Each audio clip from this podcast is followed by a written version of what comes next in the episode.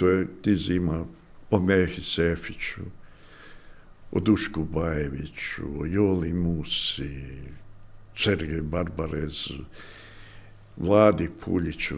ne znam više, Ici Šunjiću, mom velikom prijatelju, pokojnom direktoru Rudnika. Mislim,